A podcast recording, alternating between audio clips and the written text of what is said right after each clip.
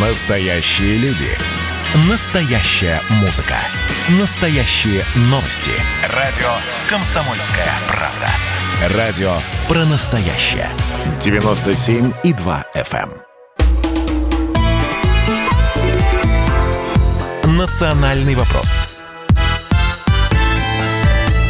Программа создана при финансовой поддержке Федерального агентства по печати и массовым коммуникациям. В студии ведущая программы Андрей Баранов. Здравствуйте, Елена Афонина. Да, и сегодня мы э, будем говорить вновь о предчувствии войны в Донбассе или, наоборот, о том, что это напряжение, которое создавалось на протяжении нескольких недель, э, постепенно снимается. Может быть, э, действительно, сейчас мы можем говорить о том, что это был определенный украинский фальшстарт, или, наоборот, ситуация развивается по какому-то сценарию, который, увы, приведет к очередным человеческим жертвам.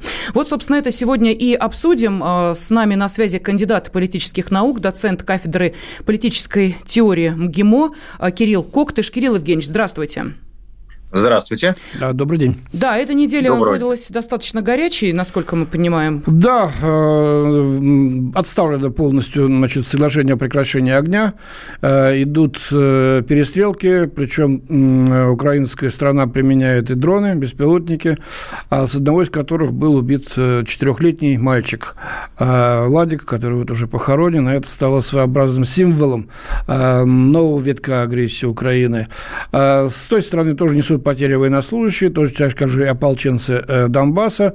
А, с украинской стороны огромное количество техники и э, значит, численного состава войск туда переместило за последний месяц-полтора. Побывал там только что президент Зеленский, сказал, что мы воевать не хотим, хотя были и другие заявления официальных лиц, где говорилось, что кроме как военным путем проблемы Донбасса не решить. И при этом, посмотрите, начали звучать вот именно на этой неделе уже, ну вот подобные реплики.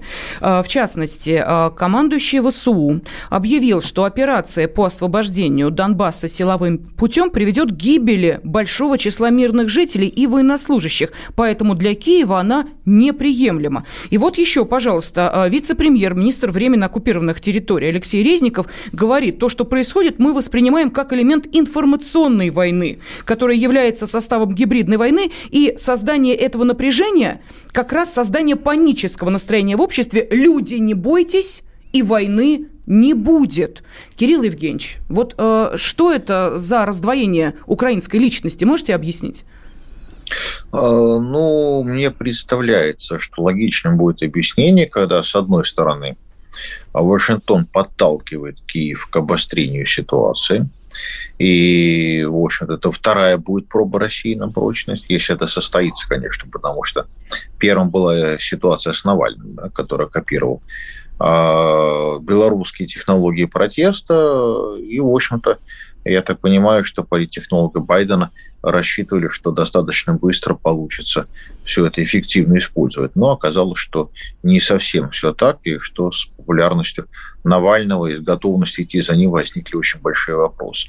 Вторым номером идет Украина, логично, потому что если возникнет обострение на Донбассе, то как бы Россия не отреагировала, насколько мягко, а, штатам получится решить сегодняшнюю главную задачу, а именно закрепление жесткого вассалитета Европы. Потому что Украина в любом случае является для Штатов ну, такой понятной разменной монетой.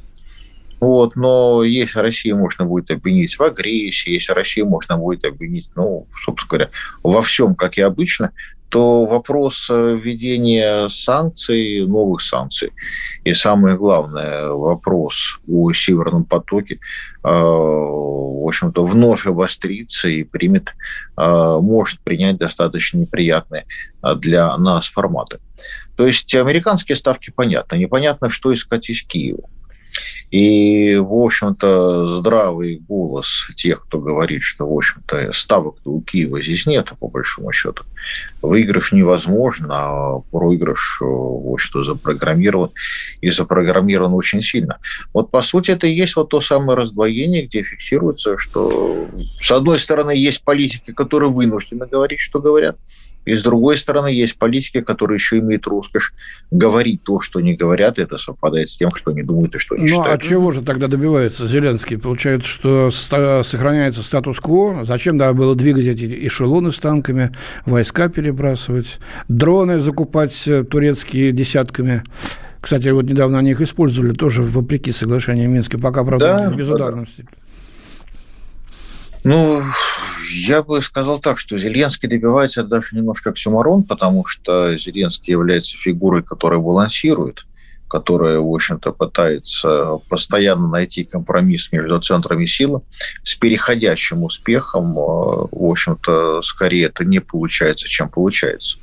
Поэтому Зеленский делает то, что получается в ходе баланса. Продавит американцы, станет, в общем-то, это актуальным для Соединенных Штатов, но возьмет под козырек и будет исполнять то, что скажут американцы. Если внутри страны найдутся, в общем-то, силы игроки, которые будут видеть для себя в военном развитии события катастрофу, ну, значит, э, эта сторона будет более сильная. Но Зеленский модератор, он не самостоятельная фигура, он в этом в любом случае балансирует между различными центрами силы, их в отношении Украины, я думаю, что сейчас ну, вот пара, пара-тройка внутренних и один внешний. Ваш личный прогноз э, из того, что вот известно, э, из предчувствия, может быть, вам подсказывает, решится он на силовую операцию или нет? А, поскольку оно все так долго и все так растянуто, я очень сильно надеюсь, что как традиционно это происходит с Украиной, когда впечатляющая подготовка а, выльется в итоге в отсутствие действий, либо в какой-то. Во всяком случае, неоднократно так уже было. Ну и хочется надеяться, что так оно и будет. Тот случай, когда, в общем-то, местная традиция э, спокойно относиться ко всему может оказаться очень и очень. Ну, Кирилл да, Евгеньевич, ну обещали, вот, но не сделали. Смотрите, какая история. Ведь э, дело в том, что как, э, собственно, саму Европу э, пугают России и говорят, а теперь вот смотрите, укрепляем НАТО, всячески давайте деньги тратьте, военный бюджет усиливайте. Ведь та же самая абсолютная история происходит и на Украине. Когда под видом вот этой российской агрессии Украина уже сейчас, большинство украинцев говорят, а мы хотим в НАТО, то, чего не было раньше. В результате, ну, понятно, опроса организации, которая, кстати, в нашей стране является запрещенной, а, как это украинская международная организация. Так вот, они провели опрос и выяснили, что большинство украинцев хотят в НАТО. Вдруг неожиданно. Вот это та же, а, тоже нагнетание, та же истерика а, угрозы России. Может быть, ради этого все делается, чтобы этот внеблоковый статус Украины наконец-то сняли. И вот то, что с сегодняшнего дня на Украине вступил в силу закон о всеукраинском референдуме, это тоже, извините меня, звено той же самой цепочки. Украина идет в НАТО. А, в общем-то, да, это весьма весомая опасность. Если Европа получится продавить на то, чтобы Украина стала членом, то это будет очень негативное развитие, конечно. И здесь нужно давать себе отчет, что контроль над умами, в том числе и контроль над умами, украинскими умами, в изрядной степени находится у, тех Соединенных Штатов. Я позволю а, познакомить радиослушателей с э, сенсационным, по сути, исследованием Цюрихского университета, который был вместе в содружестве с четырьмя другими университетами, которые обнаружили в ходе пятилетнего проекта, что перепрограммировать человека с одних ценностей на другие, с одной картины мира на другую, да еще добровольно при участии этого человека, требует, на самом деле, не так много времени и усилий, от полутора до трех месяцев. И технология вполне масштабируемая, ее можно маскировать под технологии там, личностного роста и так далее. Но, по сути, мы имеем один человек на входе и совершенно другой человек, который не узнает его близкие на выходе. Это новая реальность. И нужно понимать, что в отношении Украины, в отношении украинского общественного мнения, да, эти технологии очень активно используются. Да, в общем-то, те вещи, которые может быть, имели бы свою цену, которую стоило бы реализовать, а Россия по-джентльменски их не реализовала, я имею в виду там 2014 год угу. в первую очередь, да, они сегодня аукаются и может вылезти в достаточно неприятные последствия. А другой вопрос, что стратегическая перспектива Украины, как у страны, все равно от этого не возникает. Да? Она остается так или иначе разменной монетой.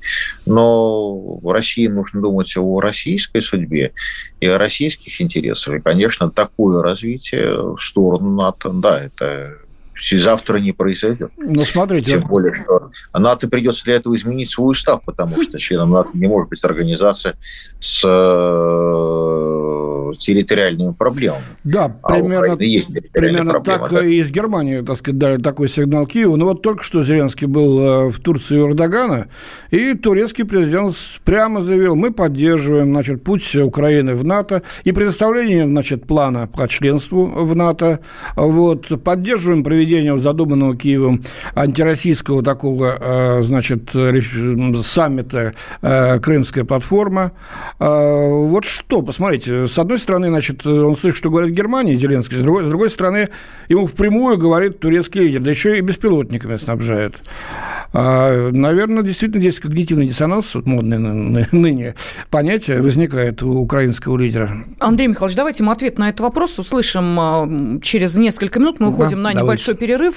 С нами сейчас на связи кандидат политических наук, доцент кафедры политической теории МГИМО Кирилл Коктыш вместе с Кириллом Евгеньевичем мы обсуждаем э, вот ту ситуацию, которая за эту неделю сложилась и эм, в Донбассе, и в отношении Украины и Донбасса, в отношении Украины и России. Ну, там действительно очень много составляющих, которые эм, мы обсуждаем в течение этого часа.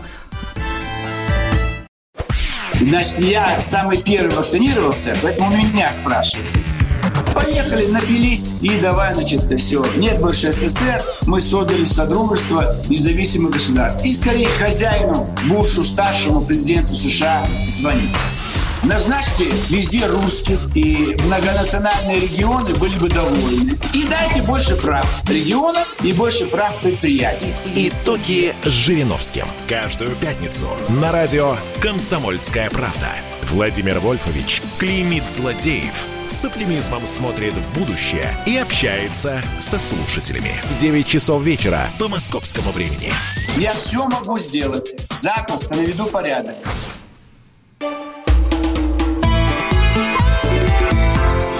Национальный вопрос студии ведущая программа Андрей Баранов. Елена Афонина. Да, ну, э, Кирилл Евгеньевич, вот э, Зеленский получает разные совершенно сигналы. Из Германии говорят одно, Эрдоган прям в ухо дует э, совершенно другое. Э, тут может, э, так сказать, просто распад произойти личности. То что делать ему?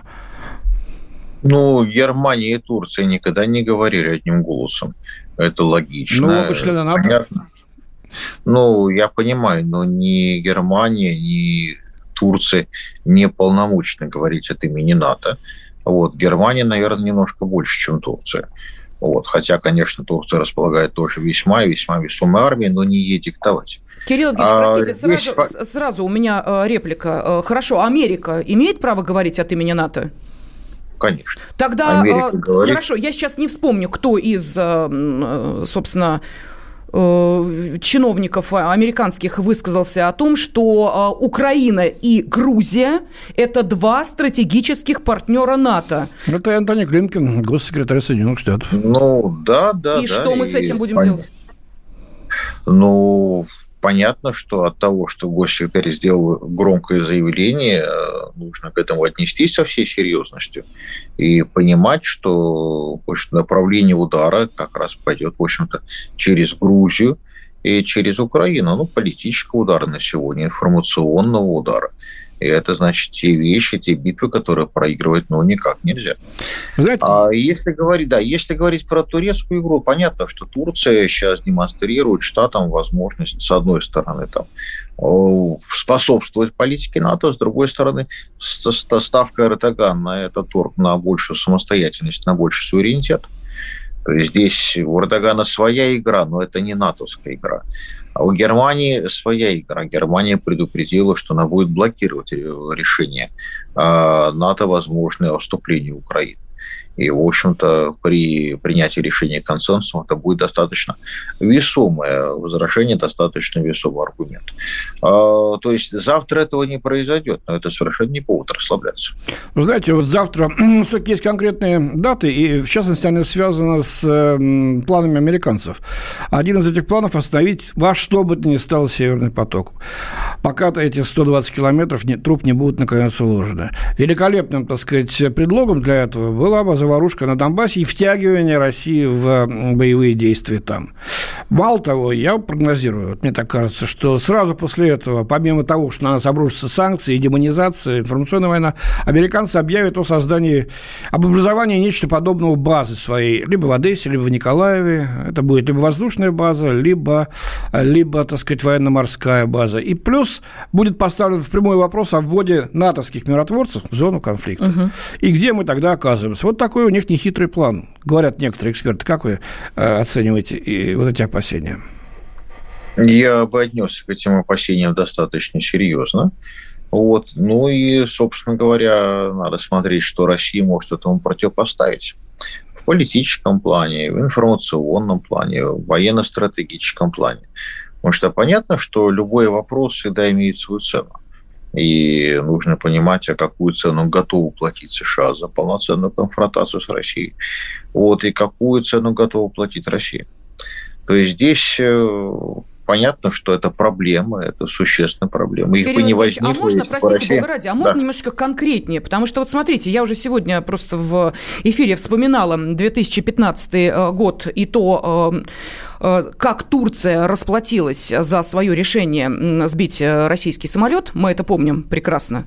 Э, это была ну, некая экономическая, очень серьезная проблема для Турции и в связи с непоставкой товаров, и в связи с замораживанием да, турецкого поехали. потока. Туристы не поехали. Турция, несмотря на то, что в 15-м говорила, мы никогда не будем извиняться, извинились как миленькие. Вот давайте мы сейчас поймем, да, чем Россия в этой ситуации ситуации может ответить Америке. Если сценарий, который Андрей Михайлович вот сейчас описал, э, станет реальностью, чем мы можем конкретно э, Америке, э, ну, я не знаю, каким-то, не, не угрожать, неправильное слово. Ну, ответь, давай так да, нейтрально ответить, скажем да. пока. Ну, всегда существуют э, разные симметричные ответы. И понятно, что сейчас э, борьба-то идет, и конкуренция идет на многих шахматных досках. Сегодня Штаты стратегически проигрывают Китаю. Да, то есть Китай вырывается вперед, вырывается вперед в информационных технологиях, вырывается в технологиях завтрашнего дня, а в 5G интернете. А, то есть, по сути, ведь война со Штатами или война Штатов идет в первую очередь с Китаем за Европу. Европа в этом случае является призом, является тем рынком, который Штатам нужно сохранить. Россия является соперником номер два после Китая, и целью Соединенных Штатов является тоже э, загнать Европу под жесткий вассалитет и, по сути, достаточно жестко эксплуатировать ее именно как свой рынок, на, который, на котором Китаю делать нечего. И, собственно говоря, в этом контексте нужно и рассматривать вот эти вот проблемы, потому что а, Турция в этом плане ведет отдельную игру, и изменения Эрдоган, конечно, принес не из-за того, что россияне не поехали. Это было болезненно, но это не избиратель Эрдогана, кто обеспечивает, э, в общем-то, курортные, а, курортную рекреацию для россиян, хотя в общем-то. И эрдогановские избиратели тоже есть, но не в столь значимом числе. Нет, извинения произошли ровно потому, что Штаты попытались сделать госпереворот э, в Турции, во всяком случае, его вдохновили. И в этом плане Эрдоган выбирал между плохим и неприятным.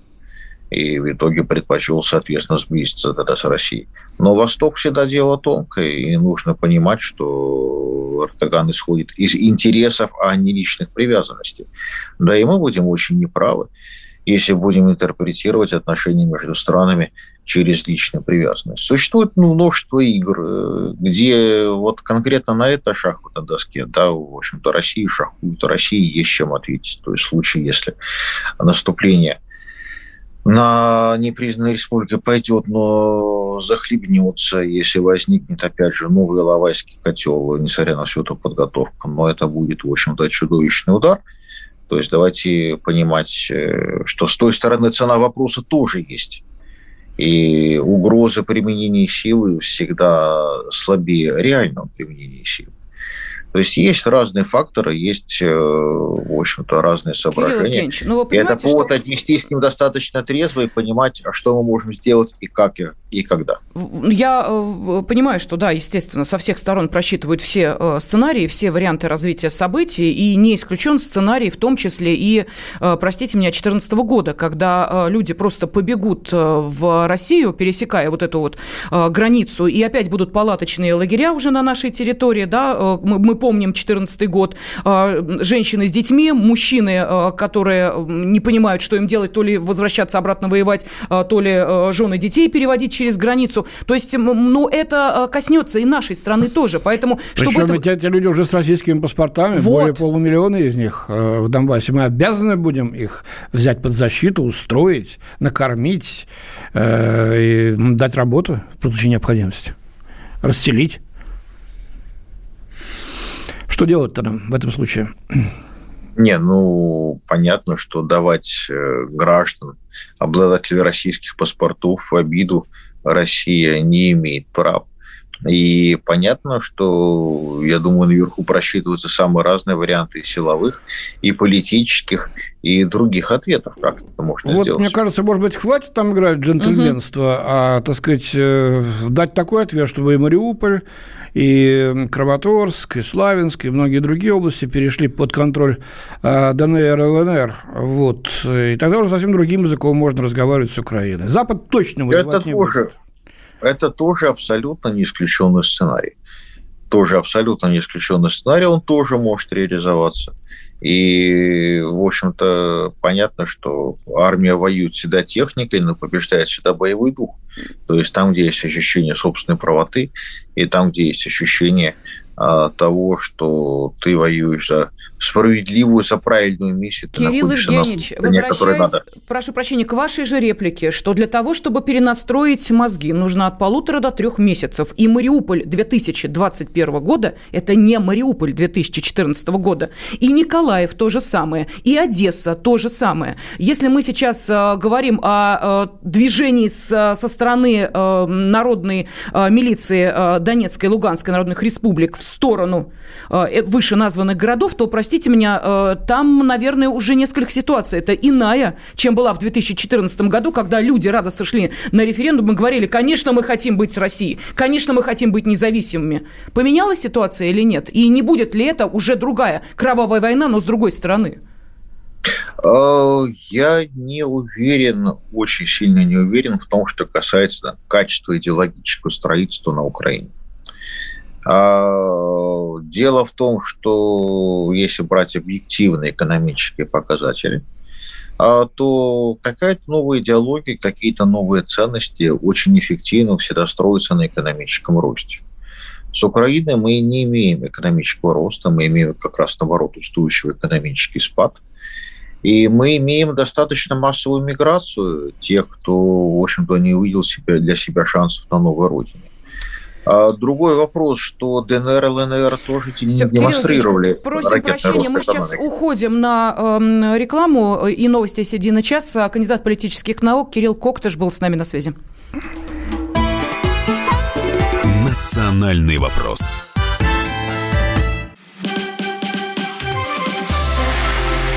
Это было начало.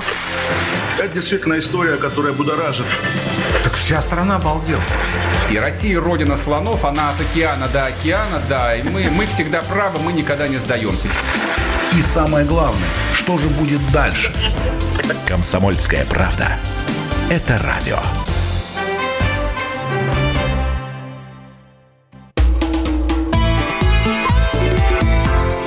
Национальный вопрос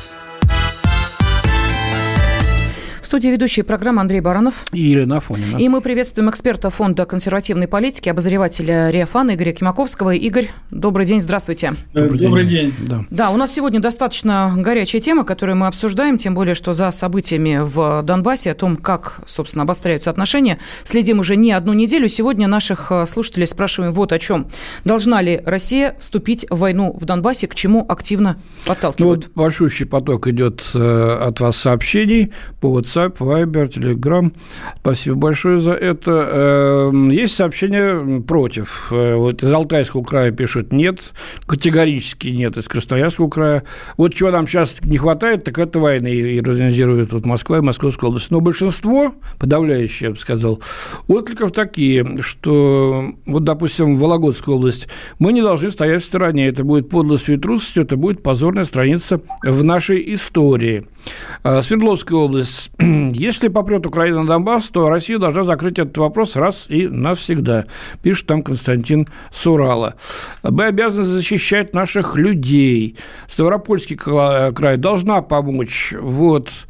Э, ну вот, да, да, Россия должна помочь, но, говорит, с оговоркой, какая будет ситуация, если Украина спровоцирует эту войну. Вот такая вот пока что реакция. Да, тогда, Игорь, э, вопрос вам, собственно. Вот э, неделя действительно была очень богатой на политические события. Зеленский эм, на передовой побывал, ну, относительно передовой, встретился с Эрдоганом, проанонсировал разговор с Меркель и Макроном без участия президента нашей страны. Вот по вашему мнению, все эти телодвижения украинского президента вообще о чем говорят? Э, но на самом деле о том, что сейчас происходит на Украине, я говорил уже в течение второго полугодия 2020 года. О том, что в 2020 году, где-то весной или летом, будет э, серьезное обострение на Донбассе, и это будет связано напрямую с Россией. И сейчас, ну, как, вот, как говорят э, доктора, то, что сейчас происходит на Украине, на Украине по симптомам, выглядит и похоже на то, что Украина готовится к серьезным полномасштабным военным действиям. Но я бы хотел э, сказать, что, то есть, ну, немножко э, свою терминологию ввести. Украина готовится не к полномасштабной войне, а к серьезной вооруженной провокации, которая вынудит Россию провести на Украине миротворческую операцию по принуждению Украины к миру. Так как э, на Донбассе, и мы все прекрасно знаем, живет уже более полумиллиона граждан Российской Федерации. А, это то, собственно, а, к чему Россию сейчас очень активно а, подталкивают извне. Мы об этом уже говорили, потому что весь ход, вот и то сценарий, Игорь, который вы сейчас сказали, что это, да, действительно будет огромная провокация, главное ввязать Россию в войну. Да, да. да в таком случае, вот как нам сейчас, понимая это, действовать, создавать необходимое информационное поле, может быть, еще какие-то шаги предпринимать, потому что все наши заявления о том, что мы не собираемся собираемся первыми ни в коем случае пересекать границу, они но, не, не, не услышаны. Но, подожди, перед тем, как э, наш эксперт, уважаемый, ответить, мы все-таки э, группировку создали у границы, сразу, значит, вопли понеслись, угу. от нас требуют объяснить, разъяснить, вот сейчас Германия опять требует, уже объясняли, разъясняли, но, в принципе, все понятно. Вы сюда придвинули эшелоны с танками, значит, большое количество военнослужащих, для чего? Видимо, для атаки. Но мы не можем дать э, на растерзание полмиллиона на граждан с российскими паспортами, так, не, если вообще не говорить о мирных людях Донбасса. Мы, значит, э, тоже броснули оружием, показали, что в случае чего э, мало им не покажется. Ну, вот так реагируем. А что мы еще можем сделать, как вы думаете? Но на самом деле мы реагировать должны в данном случае уже, что называется, по полной программе. Ну, по поводу нашей группировки. Наша группировка э, в, в Южном э, округе, она всегда была э, ну, на уровне, примерно на таком же. И то, что сейчас происходят какие-то передвижения российских войск, это в том числе и связано с тем, что идет определенный период обучения, и наши войска перемещаются в рамках проведения каких-то внутренних небольших учений и проверки, соответственно, боеготовности наших э, подразделений и соединений. Это первое, на что я хотел бы обратить внимание. Поэтому э, то, что сейчас они поднимают вой по этому поводу, это, ну, как бы чрезмерный вой. Второй момент, э, то, что я отслеживаю в рамках нашего информационного э, пространства. Э, первое, что я вижу, что мы достаточно адекватно реагируем. В прессе и в других СМИ представлены практически все возможные варианты развития событий. И на что я бы хотел бы обратить внимание, что наши таким вот образом показывают Украине и мировому сообществу. Нам война не нужна. Но тем не менее, если на, на Украине произойдет серьезная вооруженная провокация – мы обязательно э, туда, э, то есть, ну, как бы обязательно мы примем участие в рамках этого. И это уже будет миротворческая операция гораздо серьезнее, чем операция, которая была в 2008 году по принуждению Грузии к миру, которая тоже в тот момент, в 2008 году, выступила пушечным мясом в руках американцев, как сейчас пушечным мясом выступают украинские солдаты в руках американских э, политиков.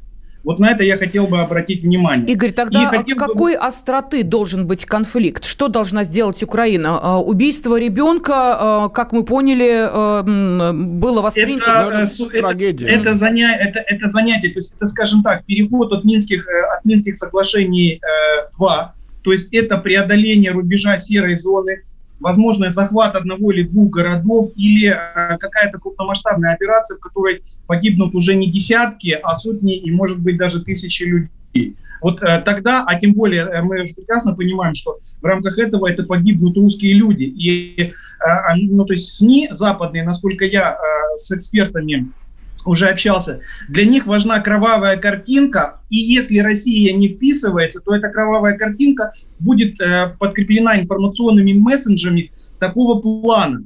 Э, смотрите, россияне своих не защищают. То есть они в данном случае будут унижать Россию насколько, настолько, насколько это можно.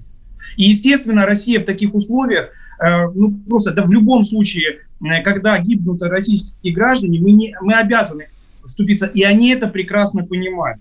Э, факт тому, что вот для чего это все делается. Я об этом еще, э, кстати, тоже в прошлом году говорил. Сейчас на финише у нас два очень серьезных события. Одно внутриполитическое, другое внешнее. То есть достраивается Северный поток-2. Если будут э, проведены, проведена вот такая вооруженная провокация со стороны Украины, и Россия будет вынуждена провести миротворческую операцию, то, соответственно, сразу же, вот смотрите, как это примерно будет по сценарию. Э, то есть только э, российские войска э, зайдут на территорию ДНР и будут проводить миротворческую операцию, будет опять собран формат, создан формат примерно нормандского формата плюс, где-то вот так вот, сядут за стол переговоров, опять вот эти 12-16 часов переговоров, вывод после которых будет следующий, что Россия кровавый агрессор, и к нам будут введены хард э, э, санкции. То есть это санкции, которые приведут к замораживанию Северного потока, возможно, при остановке э, э, информационных систем, которые обеспечивают сегодня электронные платежи.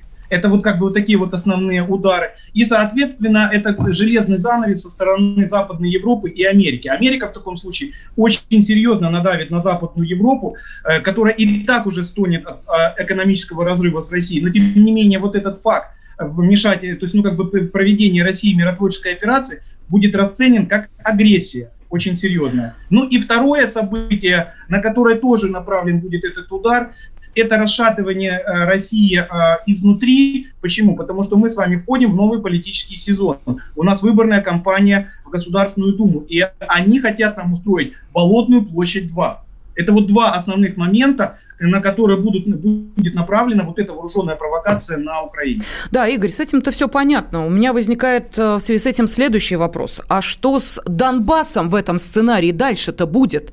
То, что против нас санкции ведут, это э, гадалки не ходи, это абсолютно точно. И э, то, ради чего это делается, тоже понятно. Что будет с Донбассом? Да, смотрите, это, это мне очень понравилось, что мнение нашего руководства, нашего, нашего МИДа, которое в последнее время правильную риторику выстраивает и говорят, ребята, мы в этом случае обязательно поможем Донбассу и не остановимся. То есть очень много моментов, в том числе Денис, Владимир Пуши, э, Денис Владимирович Пушилин, который говорит, что мы не остановимся на границах вот этой серой зоны.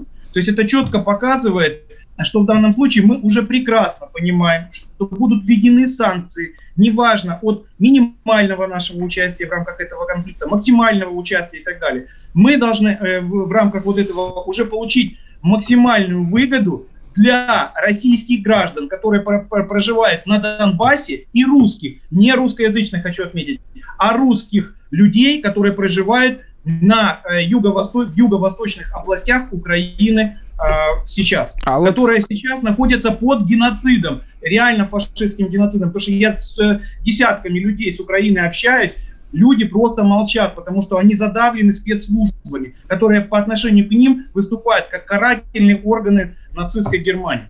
А наше общество это готово будет воспринять эту миссию? Смотрите, и, что и наши сейчас будут говорить про пенсии, значит, про нищету, Смотрите, про олигархов первое, первое, первое, и так далее. Вы отметили, именно в вашем выступлении было, когда вы зачитывали, что большинство все-таки за то, чтобы мы вмешались точно примерно такая же социология у меня, как публициста, потому что мне приходится общаться при создании в том числе и своего информационного контента с большим количеством людей.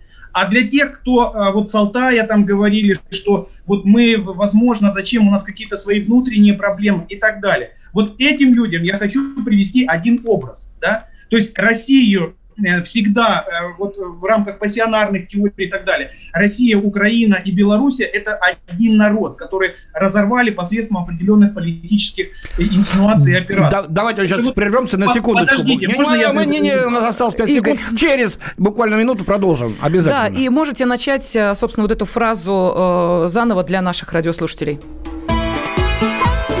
Национальный вопрос. Радио «Комсомольская правда» — это настоящая музыка. Я хочу быть с тобой. Напои меня водой твоей любви.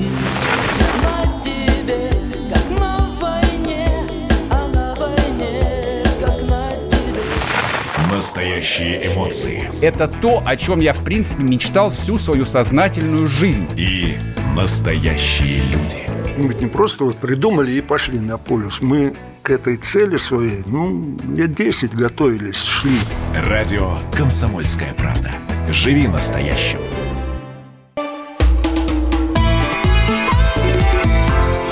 Национальный вопрос.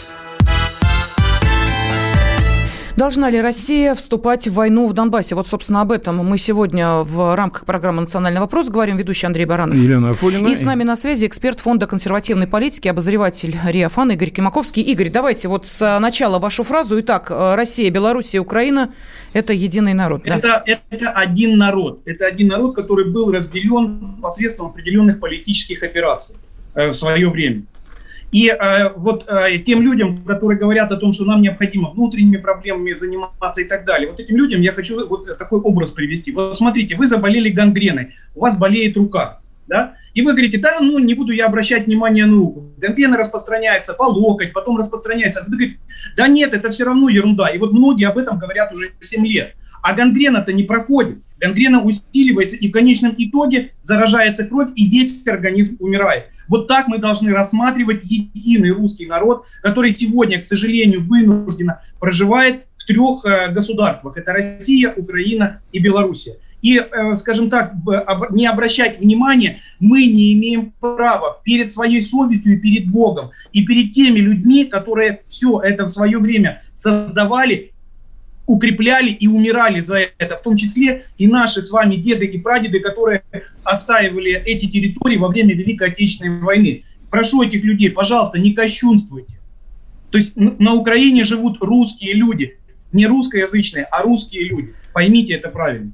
Но а, мы же понимаем, а, Игорь, что при э, этой ситуации мы можем говорить только о части Украины, и а, те люди, которые с 2014 года да, э, живут э, в Киеве или в других, в Одессе в той же, понимаете, вот люди, которые говорят, события 2014 года, да ничего не было. Вот знаете, как будто амнезия какая-то нападает и говорит, а вообще все было сделано правильно, мы там чего-то... Вот это же все уже вошло в менталитет, это другие Нет, люди. смотрите, не вошло да. это в менталитет. Менталитет входит, э, это тоже говорят ученые, э, в районе 25 лет. Это все зависит от, от информационного поля. Вы же прекрасно знаете, в каких условиях я находился более 4 лет. И когда на тебя льется, особенно вот когда я сидел в одиночной камере украинской тюрьмы, когда был в плену, то э, когда 24 часа льется пропаганда, не, то есть не телевидение, то есть это не телевизионный контент, это настоящая пропаганда, естественно, люди на это каким-то образом реагируют. Понимаете, да, о чем я говорю? И, соответственно, мы должны тоже в свою, в свою, в свою очередь разработать целую систему. То есть вот как Многие говорят, э, эксперты, с которыми я тоже согласен, почему мы раздаем паспорта в ДНР и ЛНР, а не раздаем паспорта жителям Украины, которые считают себя русскими этническими. Почему мы не усиливаем информационное воздействие, потому что Russia Today сегодня это мало, э, скажем так, это маленький ручеек, к которому мы можем достучаться и так далее. То есть можно создавать Э, ну, много инструментов, э, мы тоже это не раз обсуждали, которые помогут достучаться нам до жителей Украины, которые считают себя русскими. То есть мы просто в этом вопросе, особенно последние 7 лет, с учетом той оголтелой пропаганды, которая идет со стороны Запада, со стороны украинских националистов, которых минимальное количество, но они сумели под себя подломить и в том числе и юго-восточную Украину, где живет основная масса русских людей – но ведь есть же... Мы интер... должны сегодня этим вызовом научиться Игорь, отвечать. Но есть же интернет, в том числе и русскоязычный, и Рунет, где, так сказать, полным-полно... Пользуются люди, и вам, поверьте мне, там многие люди нас ждут.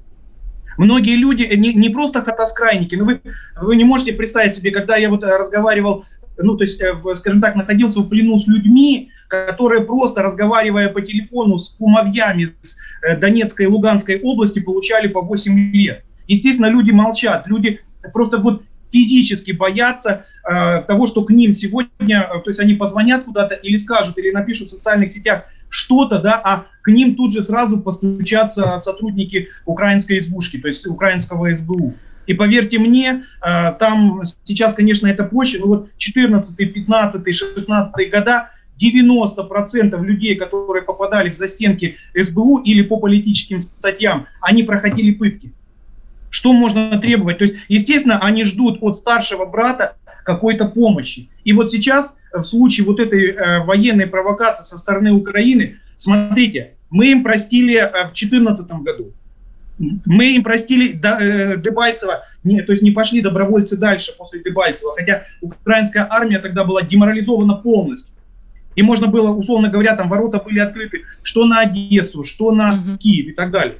То есть и мы им уже два раза простили, то есть дали две, два шанса, два шанса, которые они должны были использовать в рамках предвыборной кампании того же Зеленской, который превратился в хуже, чем уже Потрошенко того же, да? То есть Зеленский, который говорил о мире. И если сейчас они уже начнут вооруженную провокацию, мы им третьей попытки уже не должны дать. Это сто процентов.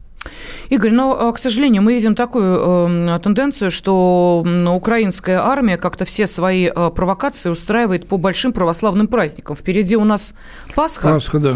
И как раз совпадает, мая, и, и совпадает с началом очень крупных учений в Черном море натовских. Туда зашло беспрецедентное количество американских кораблей в этот раз. Это, это точка. Как вы считаете, это да? Я считаю, да. И вот здесь смотрите, какой сценарий. Я тоже об этом а, в последние дни думаю. Заходит порядка 30-тысячный контингент стран НАТО. В это время украинские войска проводят провокацию, соответственно, а, начинают отступать. И в это время вот на эту линию разграничения, то, о чем мечтают а, давно украинские политики, становятся украинские, вне натовские войска как некая буферная зона, как некие там вот эти голубые каски, о которых э, ну, все время говоря, говорят на Украине.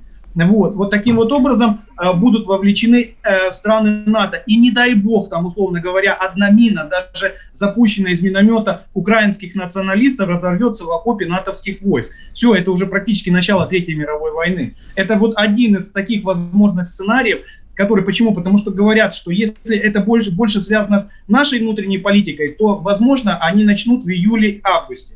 А если они все-таки э, хотят запустить хард, э, версию э, санкционного пакета и ввести в Россию более, скажем так, ну, как бы серьез, серьезные проекты, связанные вот именно с нашей изоляцией, то это как раз вот проведение вот этих маневров. То есть в этот период украинским Э, войскам, ну, скажем так, э, вот ну, самый оптимальный вариант. Я думаю, я думаю, все-таки май, потому что Северный поток надо останавливать немедленно, а к сентябрю его могут и достроить. Так что, я думаю, надо я быть тоже, готовым, готовым тоже... на ближнюю дату. А, Игорь, ну и э, спасибо вам огромное за то, что вы э, сегодня вместе с нами обсуждали эту тему, потому что у нас остается уже меньше минуты. Я понимаю, что для следующего вопроса, хотя их достаточно много, для ответа, точнее, времени уже нет. И э, благодарим эксперта Фонда консервативной политики, обозревателя э, Риафан Игоря Кимаковского и, конечно, наших радиослушателей, несмотря на то, что мы не успели выслушать телефонные звонки, но вот судя по тому, что вы э, писали в течение этого часа WhatsApp, Viber и Telegram, э, ответ на вопрос, который мы сегодня обсуждали, должна ли Россия э, вступать в войну в Донбассе, все-таки большинство людей поддерживают именно эту позицию. Россия, несмотря на все те э, сценарии экономического воздействия на нашу страну, которые сегодня были обрисованы нашими экспертами, э, люди говорят, мы должны своих защитить. Спасибо. Андрей Баранов. Елена Афонина. Были с вами. «Национальный вопрос». Программа создана при финансовой поддержке Федерального агентства по печати и массовым коммуникациям.